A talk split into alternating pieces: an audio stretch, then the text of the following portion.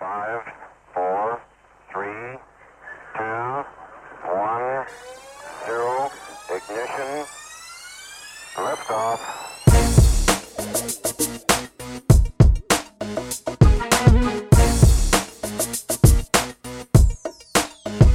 Welcome to the Motivate Me to Run podcast, episode 004. This is Coach Alex, and today I want to cover some of the main lessons I learned in my Fat to New York City marathon journey. Don't forget, our episodes are referred to as the Marathon Mile, meaning that we want to share with you the motivation you need, encourage you on your way, and provide those critical running tips to help you on your own running journey all in the time it takes to run a mile. All right, before we get started with today's episode, I wanted to go through and share a couple comments we received from our last episode when we were asking the question to you Are you a runner? I'd encourage you to go back, take a listen to that. Melissa said this At one of my son's baseball games this last summer, a woman in her 50s or 60s started up a conversation with me.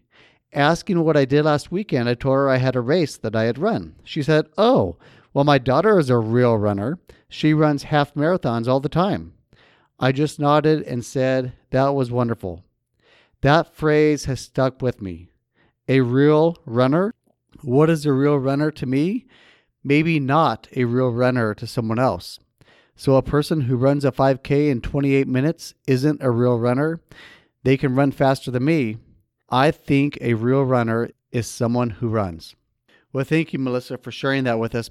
How often do we hear these kinds of comments that someone compares us to a real runner? I love how you finish this up that really a real runner is someone who runs.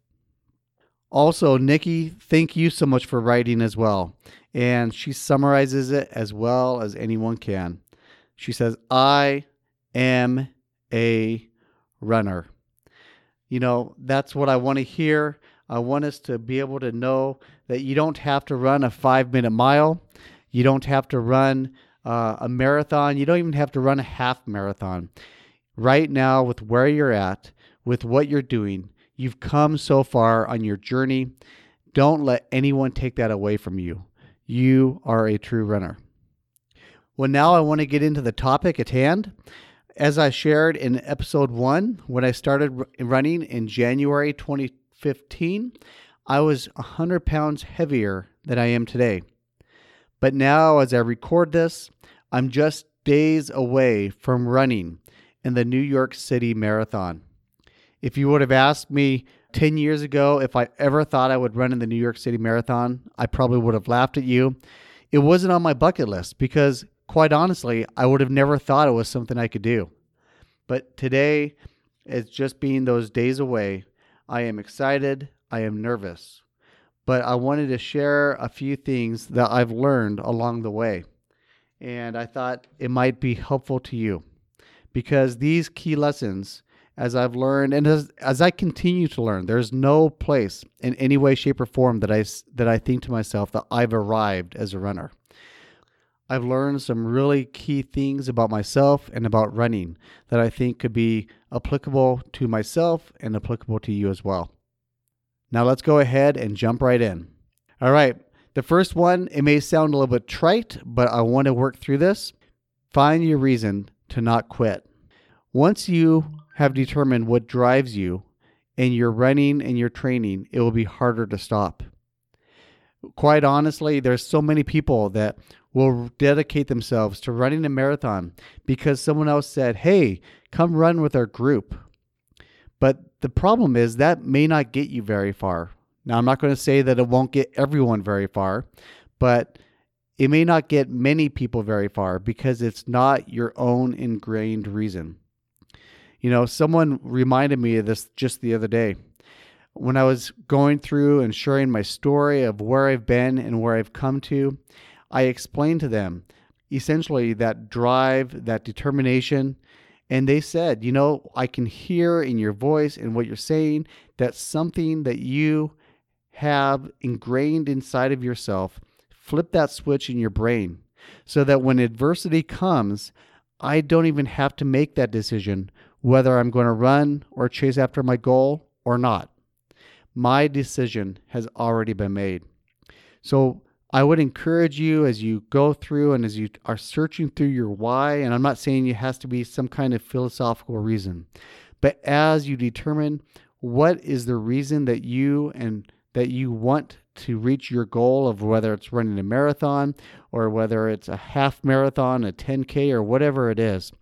Once you've found that reason, that can be what helps drive you day after day. So when it's raining, you get out of bed and you get it done, even if it's not something you want to do that day, because you found your why.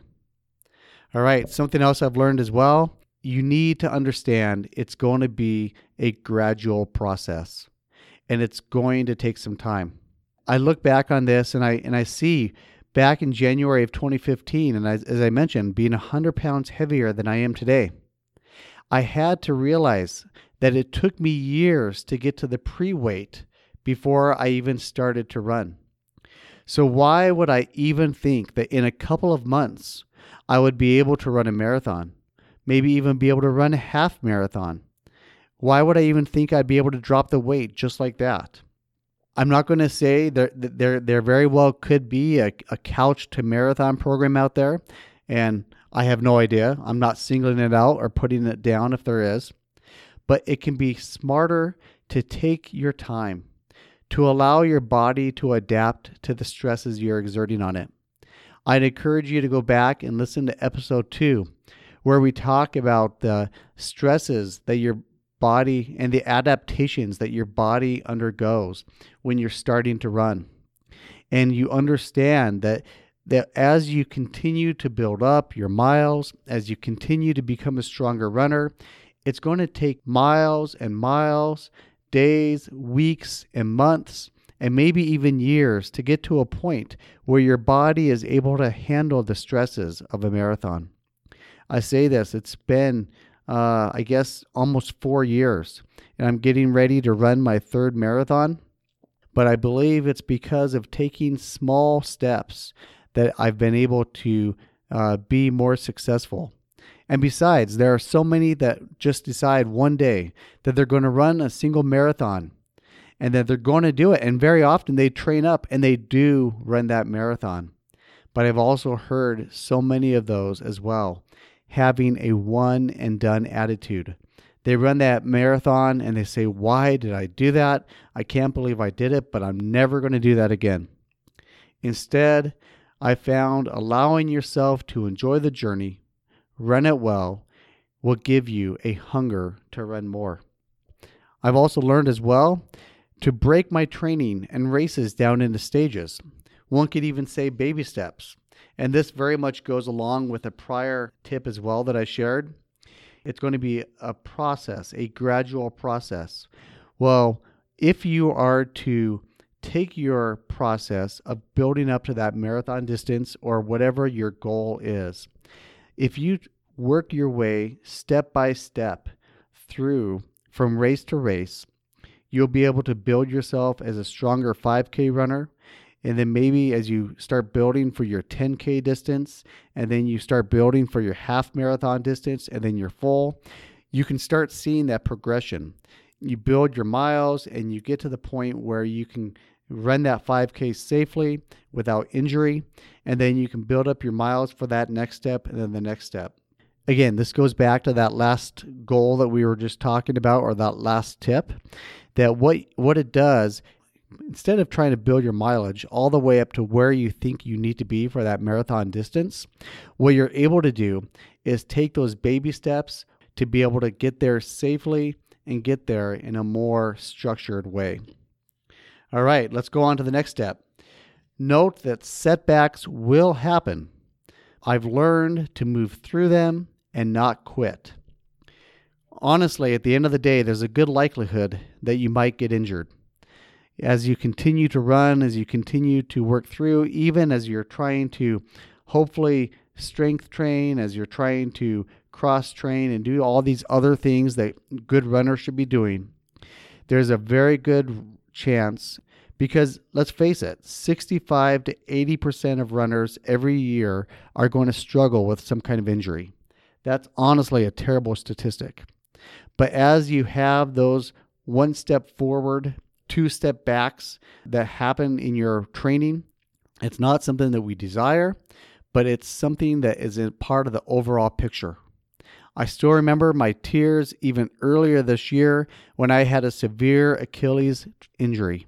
And I remember the pain and I remember the struggle that I dealt with. But because I had that goal, I worked through it, I put in the time of rehabilitation, and I learned to run another day. So, another goal of uh, to have another race scheduled that I'm training for. If you always have some kind of goal in mind, you have something to train for. And so, as you go from one step to another, as you schedule a 5K and then you look at your 10K, look and see how long it's going to take for you to train up for that next race. And then find out if you can schedule and register for a race that you can be training for and keep your mind focused on. The goal is to be able to know that your training has an end goal. And every time you have that end goal, you know you're working towards something. Before we continue on, let's hear a word from our sponsor, Grade 8 Virtual Races. Are you looking for your next race to help keep you motivated in your training goals? Use virtual races to keep you moving forward and help meet those goals, whether you're trying to lose weight or just add to your medal collection. Now is the time to sign up to virtually run across California and prepare for their next race. Don't forget you can register, receive a bib, run your race, submit your time, and receive a beautiful large medal just for completing it. Go out to grade8virtualraces.com slash motivate. That's grade 8, the number 8, virtualraces.com slash motivate. Let's get back to our list. We're nearing the end of our time, but let's see if we can quickly finish this up. Include running specific strength training into my training plans. Going back to what we just said just a few minutes ago about that uh, those injuries, the goal for runners, because it's a very repetitive exercise, about 2,000 steps per mile. You're running more and more miles every week. You start to see how many steps you're taking and the repetition that keeps happening over and over and over again. You need to learn how to strengthen your kinetic chain for injury prevention. We'll get into more about what running specific strength training is in other uh, episodes but we're not trying to build bulk. Uh, we're trying to be very careful to uh, add exercises that will make us stronger runners, not just strength training in general. And then finally, I also learned my own recovery techniques.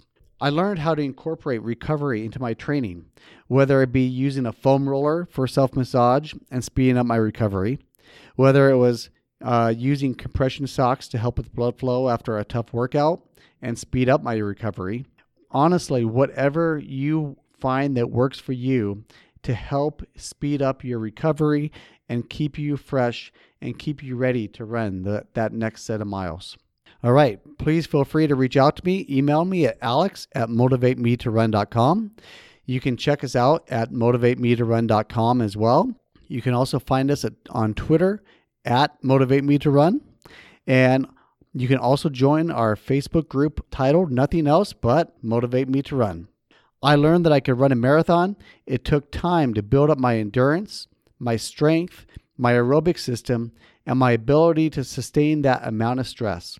But I learned, or should I say, I'm continuing to learn each and every run, each and every race, and each and every day. You too can do it.